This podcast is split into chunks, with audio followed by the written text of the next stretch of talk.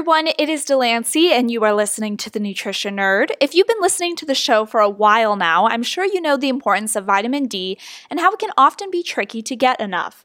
The recommended daily value is going to be 800 IUs of vitamin D per day, ideally from foods.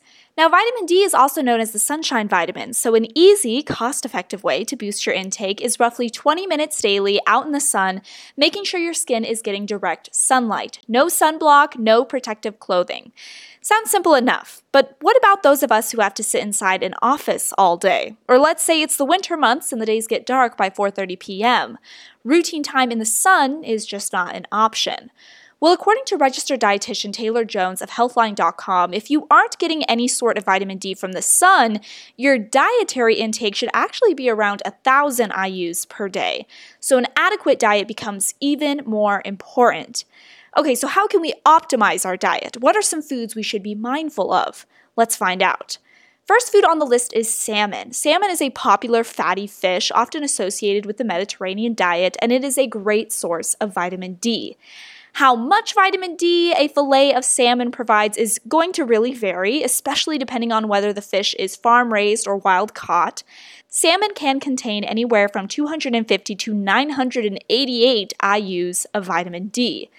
Herring and sardines are other great options. Also, cod liver oil, a really popular supplement and a great option if you don't enjoy eating fish.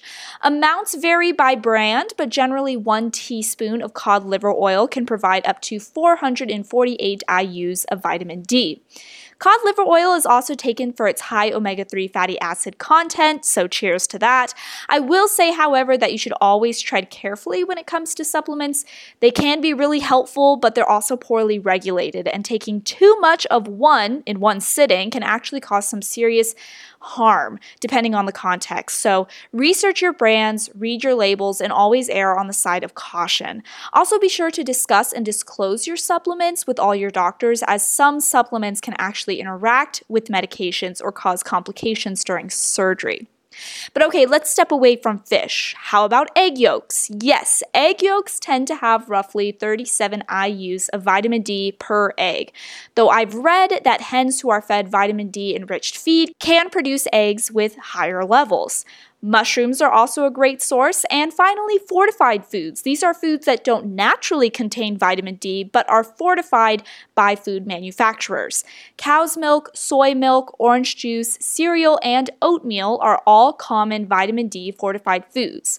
Nothing beats the all natural real thing, but there is no shame in tapping into some of these dietary sources as well. This has been the Nutrition Nerd. Hopefully, you learned something new today, and I will catch you in the next one.